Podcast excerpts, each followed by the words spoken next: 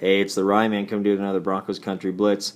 So Demaryius Thomas is the Texan. The Broncos get a fourth and seventh round pick from the Texans for DT and trading their seventh round pick down to Houston. Man, DT, definitely a long term solid Bronco. Had his issues with drops in recent seasons and everything like that, but definitely a tried and true Bronco.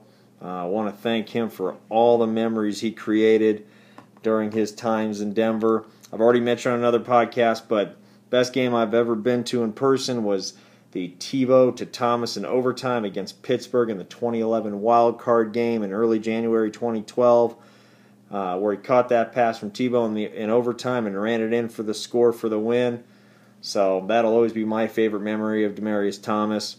Uh, so thanks DT for all you did for Broncos country. Always unfortunate to see people go. Um, you know, I think it makes sense. Um, I want to give a shout out to D Bronx um, and their podcast team for their uh, message the other day. Absolutely, uh, had a lot of good points in the message they sent. You know, he's set a lot of records with Denver, a lot of receiving records. Has, has always been at the top of his game in terms of receptions and everything like that, and obviously uh, holds several places in the record books.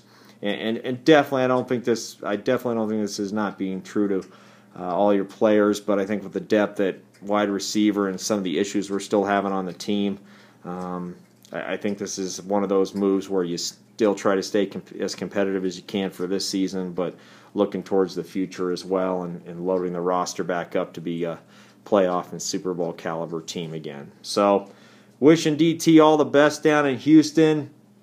And, and kind of interesting, we trade him to Houston, but he'll be right back at Mile High this weekend when we take on the Texans this Sunday. So, you know, Broncos country, we, we definitely haven't seen the last of him in Mile High quite yet. So, until next time, this is the Rye Man with the Broncos Country Blitz.